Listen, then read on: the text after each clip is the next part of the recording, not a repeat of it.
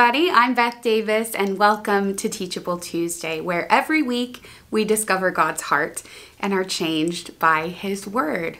We're about to start a brand new three week series called Hope in Hard Times. And I don't know if you could use a little hope right now, or maybe you're in the middle of some hard times, but grab a Bible. We're going to see what God's Word has to say about it. And we're going to be camping out for the next few weeks in Romans chapter 5. So let's pray.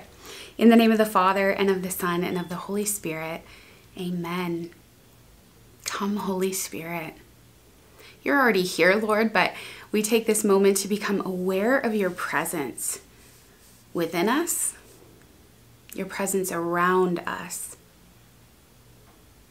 Fill us in this time, Lord, with your light and your love.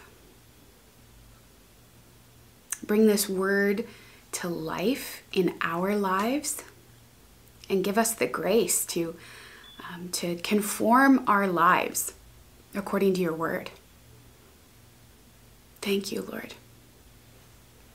Romans chapter 5, verse 1. Therefore, since we are justified by faith, we have peace with God through our Lord Jesus Christ, through whom we have obtained access to this grace in which we stand. And we boast in our hope of sharing the glory of God.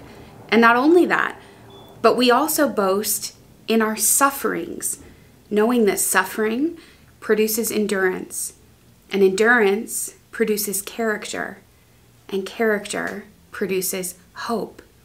And hope does not disappoint us because God's love has been poured into our hearts through the Holy Spirit that has been given to us.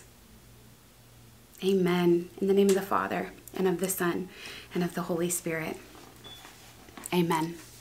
Okay, so confession time. Uh, as a kid, and throughout my whole life, uh, I have not been very athletic. Okay, it just doesn't come naturally to me. I don't have a, a very innate love of sport. Um, I'm not very athletically inclined. Um, I, you know, I could cut a rug. I've got some rhythm, but somehow there's like not a connection when it comes to sports and coordination and like when you add a ball into the mix. It's just something I avoided because I didn't have the ability. And on top of that, uh, I, from the time I was a little girl, I had pretty serious asthma. And so I kind of always had this, this natural out, right? I, um, I, I, just kind of always sat to the side or wouldn't put myself forward in those situations. Maybe a little bit because I didn't want to be embarrassed, but uh, also because I, I, had a little bit of fear about my lungs, about my breathing, uh, about looking out of shape, you know? So I guess that's both of the things together. Either way, I didn't have a lot of grit in me when it came to sports, to competition, to pushing myself. And that's one thing I very much admire in athletes people who grew up with a more disciplined kind of mentality toward their body, with their schedule. It was something I really admired, but I wasn't sure how to input that in my own life. I grew up being kind of afraid of hard things, and that translated at times into being afraid of hard times. And I wonder if you can relate to that, that um, either you avoid hard things, or in hard times, maybe you push through or you know, just try to grit and bear it, or maybe you even revolt against those hard things. But I'm here to tell you, God's word is here to tell us there's another way that we can actually do the hard things because we're not doing them in our own strength. We're not doing them alone. We're doing them with the Lord. And actually, that those hard things and those hard times can make us better can make us stronger, can make us more virtuous. Cue, I'm thinking that Kelly Clarkson jam from a few years back. What doesn't kill you makes you stronger. Do you know that one? Big Kelly Clarkson fan over here. So, this is what uh, God desires for us that you and I would become strengthened in our inner man, inside, that, that in our souls we would become strengthened. And the way toward that, uh, the hope of growing in this is the person of Jesus. It happens in suffering, in hard times, precisely in the things that we're at times trying to avoid. The things we don't like are actually the things that are going to produce this good result in us. Are, do you have hope yet? I sure hope so. No pun intended. So, for the next three weeks, we're going to be settling into Romans chapter 5, verses 1 through 5. And really, I, I want to focus in on the heart of, of this section. Let's read it one more time. Therefore, since we are justified by faith, we have peace with God through our Lord Jesus Christ, through whom we have obtained access to this grace in which we stand. And we boast in our hope of sharing the glory of God. That's verses 1 and 2. So, friends, because we have faith in Jesus, we have hope because we've put our faith in Jesus, we have hope that in all things they'll work together for good, that God will be victorious, that He'll bring us to Himself in heaven, that, that we are, in fact, more than conquerors, as Scripture says. Because we have faith, we can have hope. So, maybe this is this is the first place to sort of pause and reflect. If you don't have hope, I wonder if you can just pause and do a little inventory on faith. For me, every every trial comes back to this this question of faith, hope, or love. Every question uh, comes, every trial comes back to this question of is God who He says He is? Is God real? Is He alive? Does He love me? And if the answer is yes, which it is, if all of those things are true, then we can put our faith confidently in the person of Jesus. And we have hope that he'll make all things work together for our good.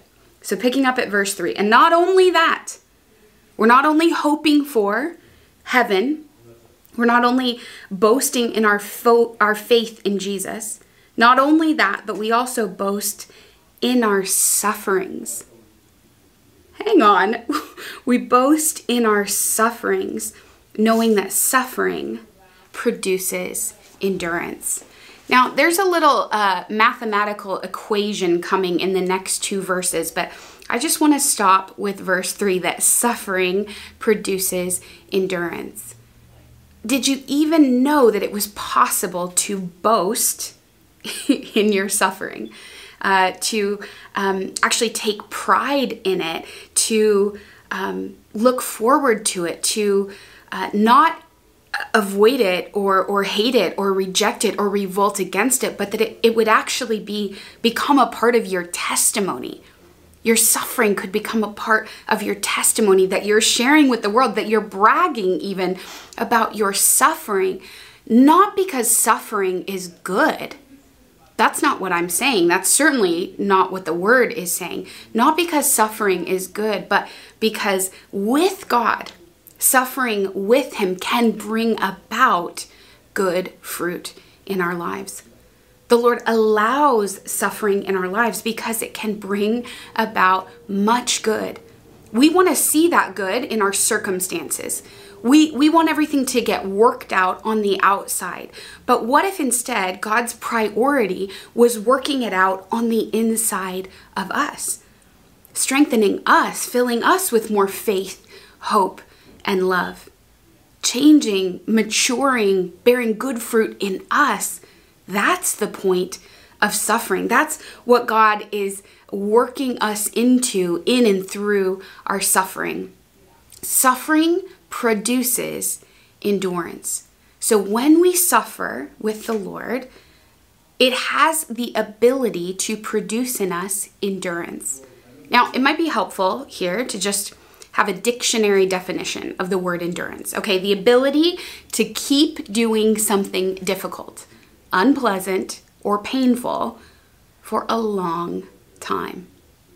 That's endurance the ability to keep doing something difficult, unpleasant, or painful for a long time. I don't know about you, but when I am in suffering, particularly physical suffering, but yeah, emotional, mental, spiritual suffering, uh, my first instinct is uh, is not to not to keep going peacefully with the Lord, trusting in His timing. My desire in my flesh is to get it over with. But when we submit to suffering, the suffering that has naturally come our way in our lives, in our families, then it can produce in us endurance. That you and I can develop this ability to keep doing something difficult, something unpleasant, something painful for a long time. And we don't have to go looking for these opportunities. Daily life really provides plenty of opportunities for suffering, long lines, waiting for anything, right? Waiting in traffic, other people's uh, emotions, other people's responses. There are, are so many opportunities every day uh, for us to suffer without us having to go out looking for them. Now, I'm giving you examples of, of little um, little experiences of sufferings. But I wonder if a part of the reason that we don't know how to suffer with the Lord when really big things happen, really hard things, hard times come, is because we're not allowing these daily little experiences of suffering to train us up. We're not allowing our daily experiences of suffering uh, to teach us to conquer ourselves not to always give in to our emotions, to our uh, physical needs, to every appetite, every craving that we have. But instead, if we let them train us up, then when the the more pronounced suffering comes in our lives, we've got some grit. We've built up some muscle, right? And let me begin with this. You might be thinking, Beth, I don't, I don't have any grit. I don't have a lot of uh, don't have really any endurance when it comes to suffering. I I just um I'm pretty soft, I'm pretty tender. I'm like the person starting out on day one, uh, couch to 5K, you know? You're a, a couch potato in the spiritual life. Well, let me give you some good news. You have the Holy Spirit living on the inside of you. As a baptized Catholic Christian, you have the Spirit of God living on the inside of you. And when the Holy Spirit lives on the inside of you, you have, He gives you self control. So you already have the Holy Spirit who gives, who, who brings about the fruit of self control in our lives. He's already living inside of you. You have everything you need in order to live a self controlled life. You have everything you need because you have God Himself. You have your own personal trainer living inside of you. You've become a temple of the Holy Spirit. So you're not you're not getting down, getting your hands dirty, getting gritty in your own strength. Um, this isn't like a, a, New Year's resolution today where, where you're going to start and you'll fall off next week. No, because God is with you. The, the person of Jesus, you have hope Himself living on the inside of you. And He is in it for the long haul. He's in this endurance training with us because suffering will come. Suffering is a part of our daily lives, but we know living in a fallen world that suffering will come in more pronounced ways, scary ways, painful ways.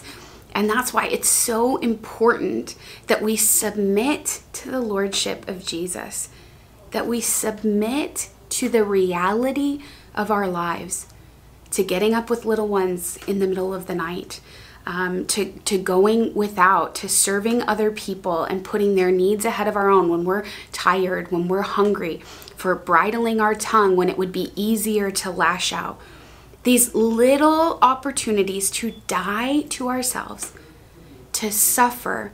We're really living the command of Jesus to take up our cross daily and to follow him.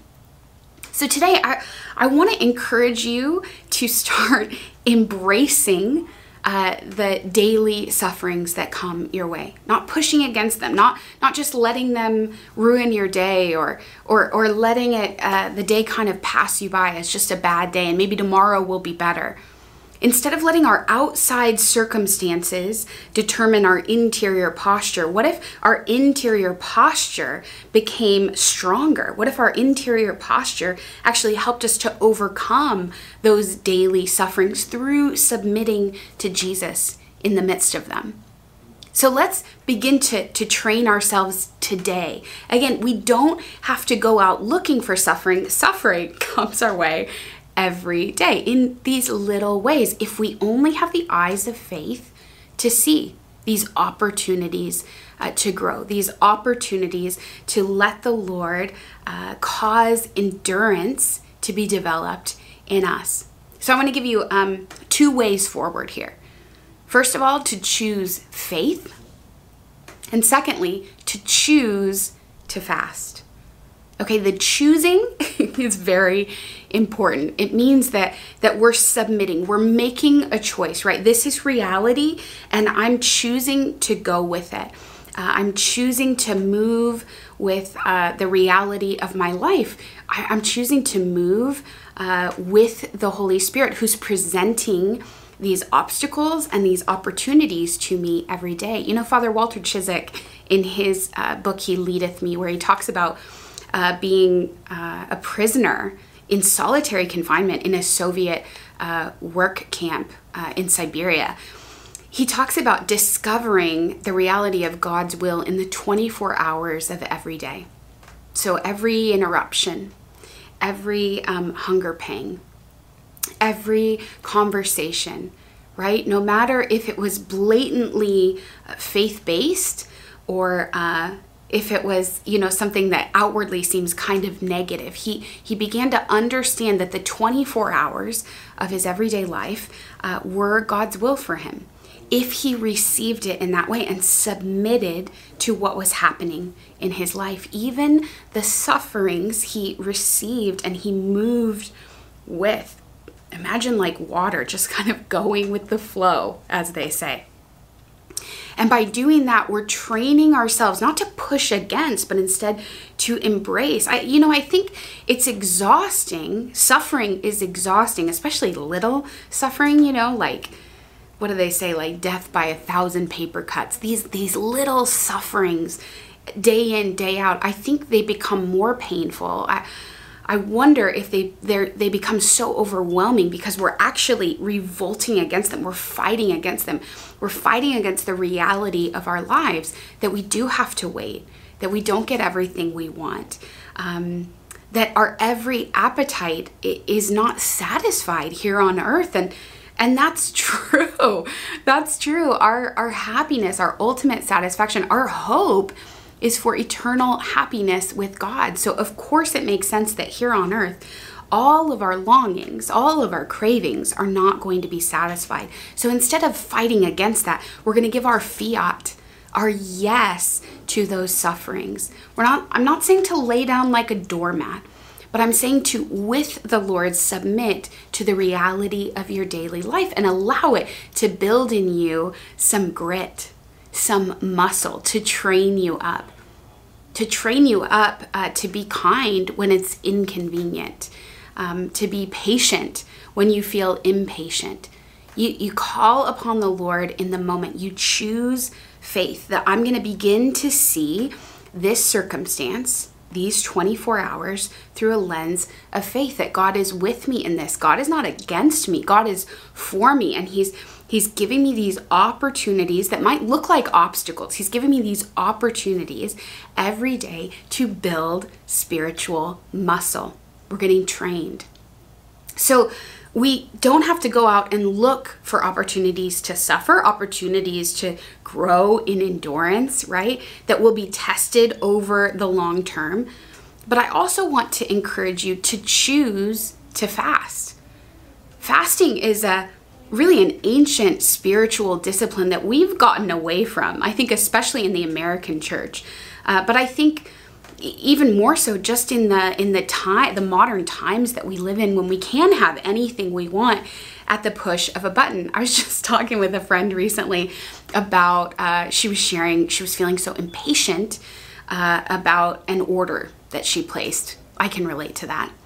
And i began to just sort of pontificate here and and I was sort of reflecting on my own um, behavior, my own disposition in waiting. And I really think Amazon has ruined me. Amazon has made me believe that I can have anything I want with the, the click of a button, at least in two days, if not today or tomorrow. And so then anytime I have to wait longer, I'm really I'm irritated, I'm agitated. Well, I'm I'm learning here that I don't really have a lot of endurance. I'm not willing to wait. I'm not patient in waiting. Waiting is is such a, a little daily um, normal part of, of life, uh, but it is a suffering, isn't it? And so um, I want to begin to choose to train myself by fasting.